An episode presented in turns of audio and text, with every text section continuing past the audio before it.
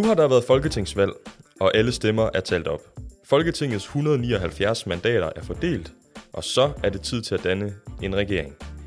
I løbet af en valgkamp, sådan som den vi har haft de sidste fire uger, er der meget fokus på, hvem der bliver statsminister, og hvilke partier, der skal være med i Danmarks nye regering. Og det er så nu, lige efter valget, at politikerne på Christiansborg kæmper om regeringsmagten.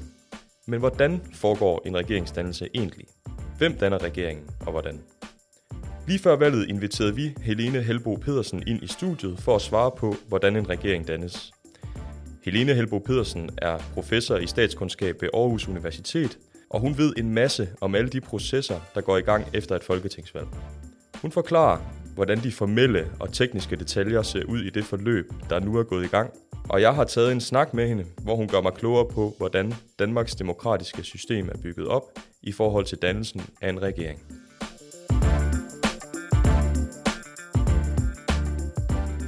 Du lytter til Aarhus Lytters serie Vores Stemme, som handler om valg og demokrati. Mit navn er Tøger Hvid Tøresen, og i det her afsnit skal vi dykke ned i regeringsdannelser.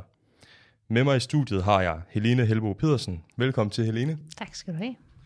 Hvis vi nu øh, skal tage fat i hele processen omkring valget, og vi lige spoler en uge frem i forhold til øh, optagelsen nu, øh, så står vi øh, måske på onsdag, og alle danskere, dem der har lyst til at stemme, har været i stemmeboksene, og alle stemmer er talt op. Hvad er så det første, der sker inde på Christiansborg?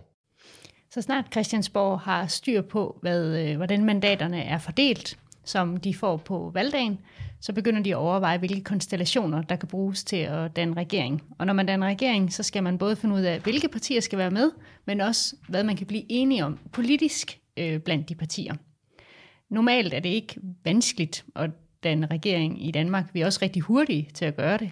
Øh, og det handler lidt om vores bloksystem, sådan at man typisk inden valget har peget på, hvilken statsministerkandidat man støtter, og dermed så, når valget er afgjort, så er det egentlig ret åbenlyst, hvor der bedst kan tælles til 90, om det er på den blå side eller på den røde side.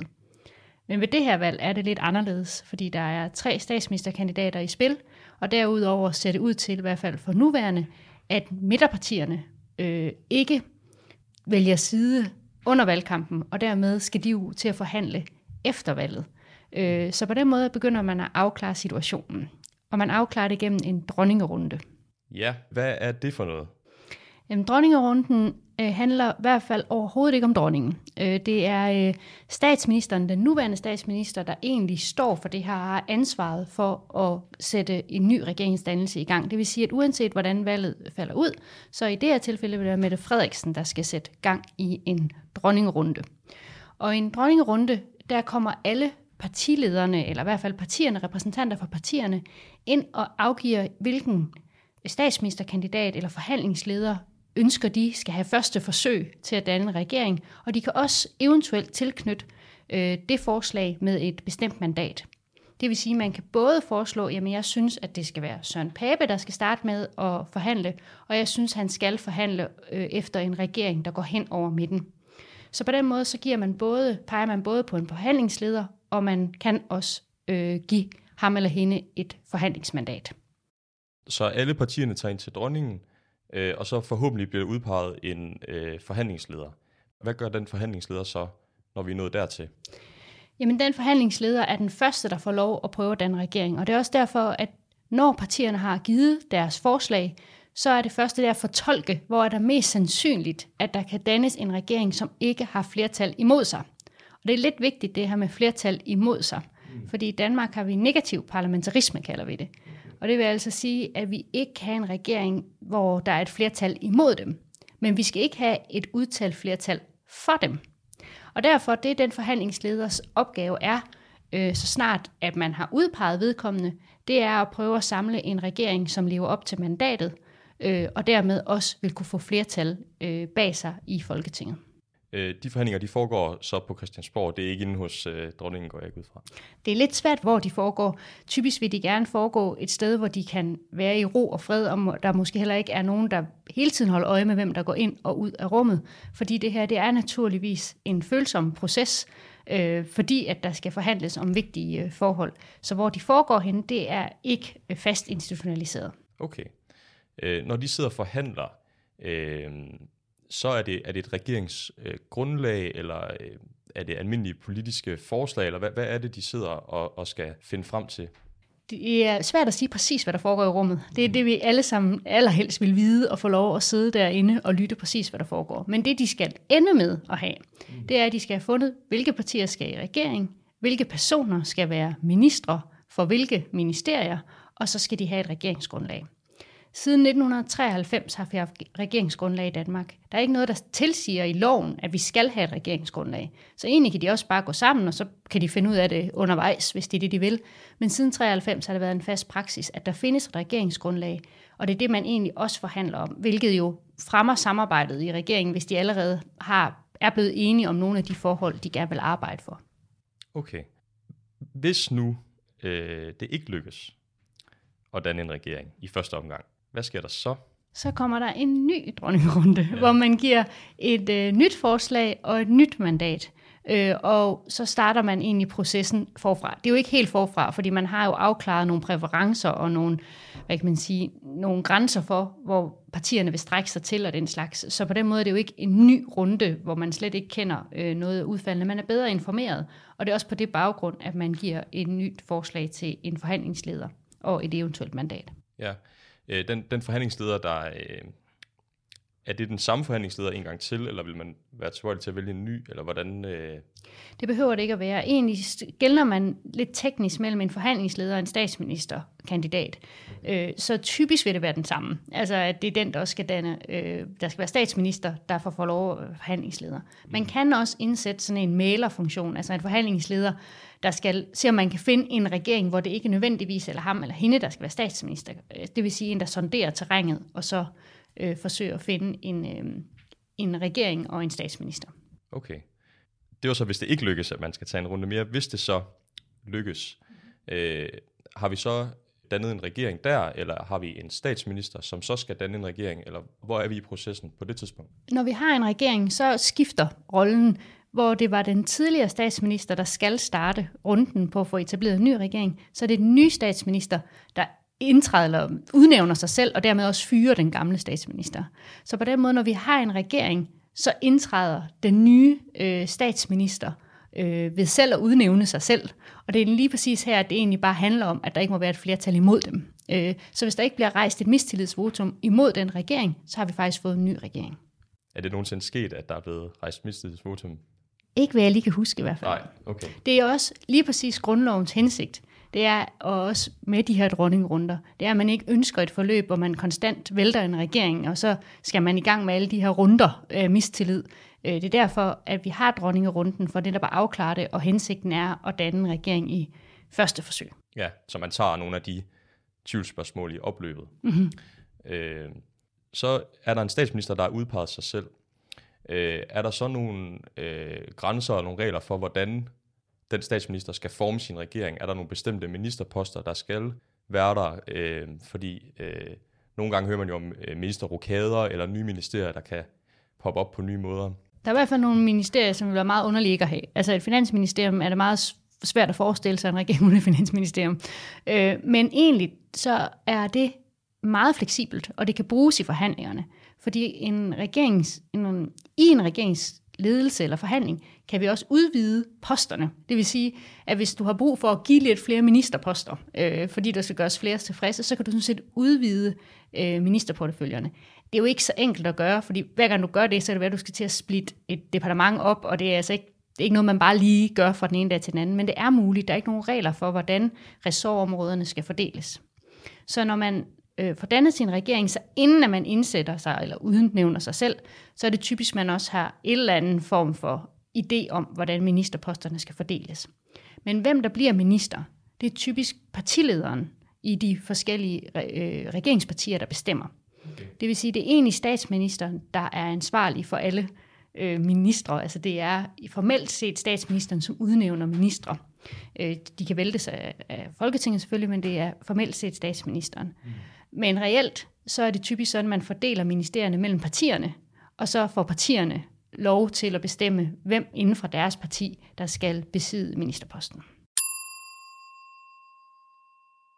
For lige at opsummere det, Helene har fortalt om, Så starter processen med et folketingsvalg, hvor borgerne i Danmark, Færøerne og Grønland stemmer på de 179 personer, de synes skal styre Danmark. Det er altså vælgerne, der sammensætter Folketinget. Men i Danmark har vi det såkaldte parlamentariske system. Det betyder, at det først bliver afgjort efter valget, hvem der skal danne en regering. Det parlamentariske system gør, at det er de politikere, vælgerne har valgt til Folketinget, der ved at forhandle med hinanden, finder ud af, hvordan regeringen skal se ud. Gennem forhandlinger og via de såkaldte dronningerunder, finder politikerne efterhånden ud af, hvem der kan udpege sig selv som statsminister, uden at have et flertal i Folketinget imod sig. I den her øh, valgkamp har vi tre statsministerkandidater.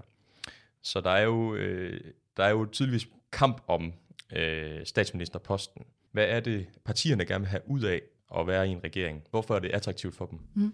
Altså, det burde jo være et åbenlyst spørgsmål, men det er faktisk ikke så enkelt i øh, Danmark, og vi har jo også nogle partier, som ikke nødvendigvis vil i regeringen. Men det, man får ved at komme i regering, det er, at man får mere indflydelse. Man får indflydelse, fordi at man sidder med ved alle forhandlinger, øh, som er relevante selvfølgelig. Øh, man får adgang til ministeriet på en helt anden måde, hvor der ligger en masse ekspertise, som man kan bruge til at udvikle sin politik. Og derudover så kommer man til at sidde i regeringens centrale koordinerende udvalg, hvor de store spørgsmål bliver forhandlet på plads, og det gør man ikke som støtteparti. Men i Danmark er der jo faktisk tradition for at have mindretalsregeringer. Og det betyder jo, at der er nogen, der er villige til at støtte en regering, selvom de ikke er kommet med. Og det, det er sådan set ret fremmed for andre lande. Altså det er ikke alle, der synes, det er så normalt, som vi synes i øh, Danmark. Altså hvorfor i himlens navn har SF og Enhedslisten ikke insisteret på at komme i regeringen, i stedet for bare at være øh, støttepartier til den nuværende øh, S-regering. Det burde jo give dem mere indflydelse. Men der kan også være nogle fordele ved at være uden for regeringen. Man er ikke bundet på samme måde. Man tager ikke på samme måde ansvar for de beslutninger eller de problemer, der opstår i øh, samfundet. Så der kan være øh, fordele og ulemper ved at gå i regering. Noget, der også øh, nogle gange popper op i, øh, i medierne i forbindelse med regeringen og regeringsdannelser, det er det her med at vælte en regering. Hvad er proceduren omkring at vælte en regering? Hvad vil det sige? At vælte en regering i øh, Danmark, det vil være at udtale et mistillidsvotum til statsministeren eller til den samlede regering.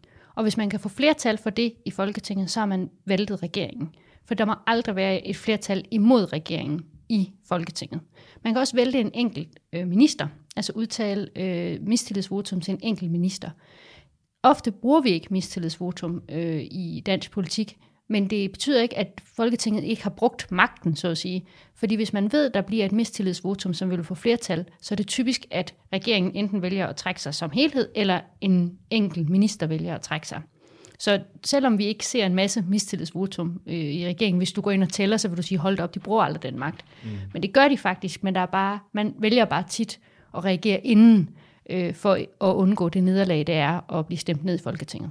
Og det er sådan en slags trussel, man kan man kan bruge. Måske er det ikke bare en trussel, måske er det en, noget, man reelt har tænkt sig at gøre, hvis den pågældende minister ikke trækker sig. Ja, okay.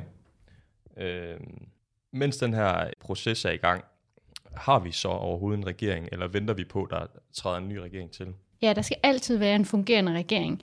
Det, under valgkampen har vi også nogle gange hørt ministerne blive præsenteret som fungerende øh, øh, justitsminister, for eksempel. Og det betyder, at vi har altid et ministerium, der fungerer, en regering, der fungerer. Det vil sige, at den nuværende statsminister og den nuværende regering sidder indtil den nye er indsættes.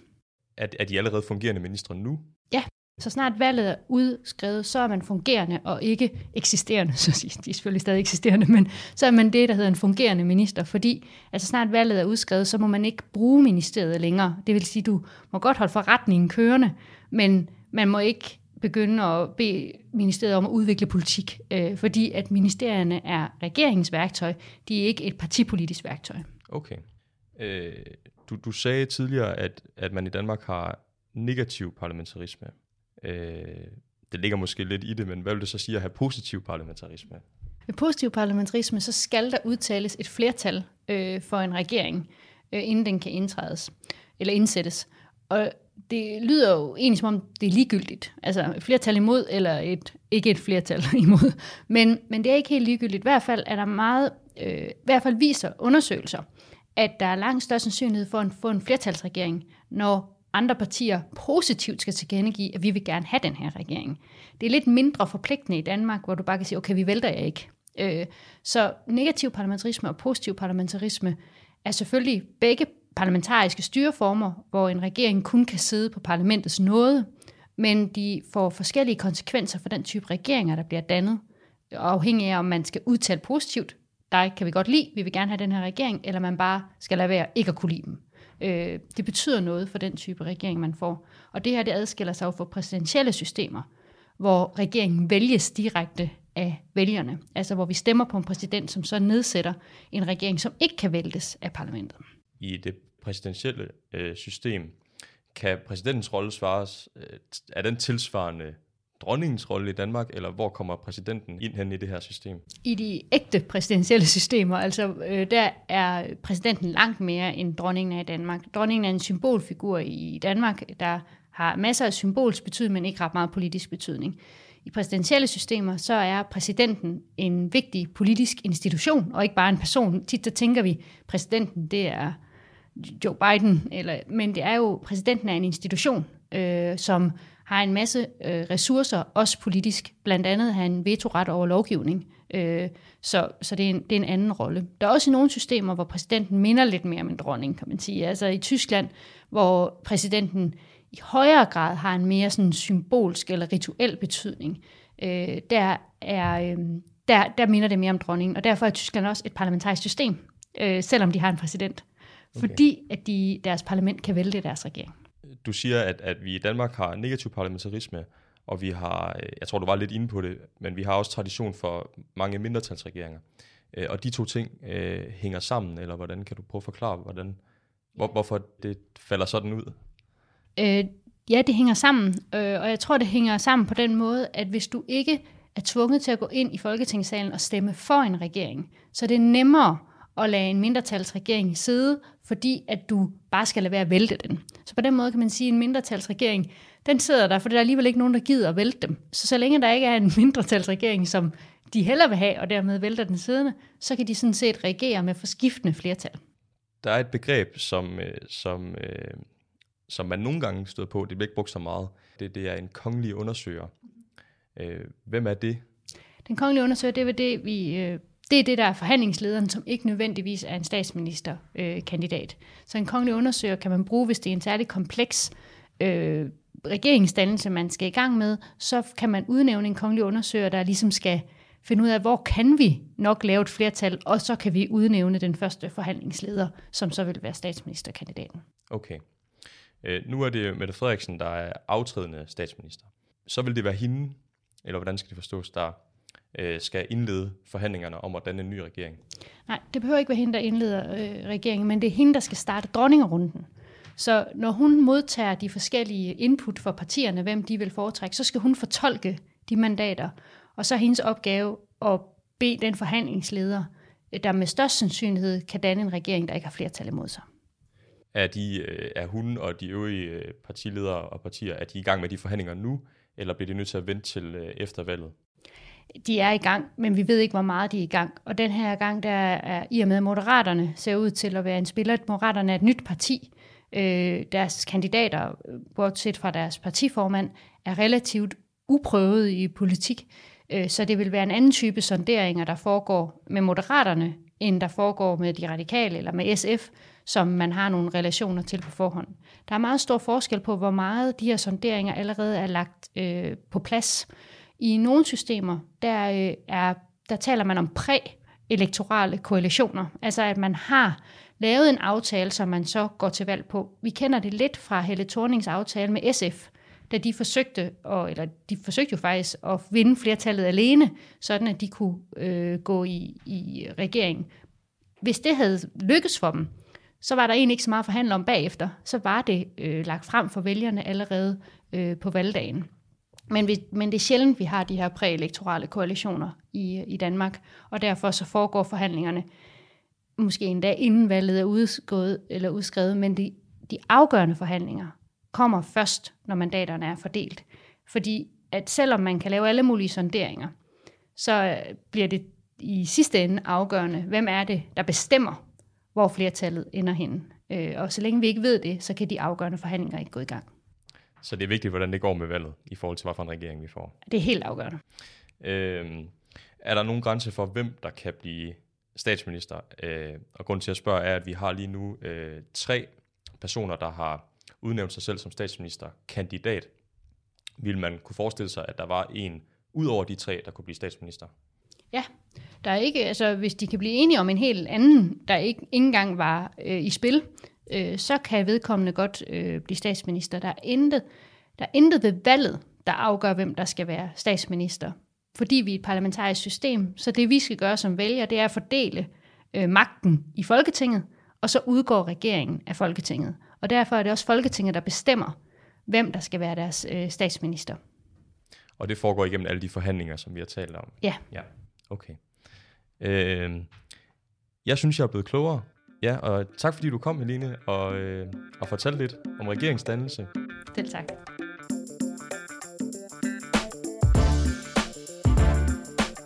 Jeg håber, at dig, der har lyttet til dagens afsnit af Vores Stemme, er blevet klogere på regeringsdannelser. Tak til Helene Helbo Pedersen for at deltage i dagens program. Programmet er tilrettelagt af mig. Mit navn er Tøre Hvide Tøresen, og med mig på redaktionen har jeg haft Katrine Klit og redaktionschef Tine Holm Mathiasen. Hvis du har gode idéer eller kommentarer, kan du skrive til os på aarhuslytter og du kan også følge os på Instagram, hvor vi hedder Aarhus Lytter. Tak fordi du lyttede med.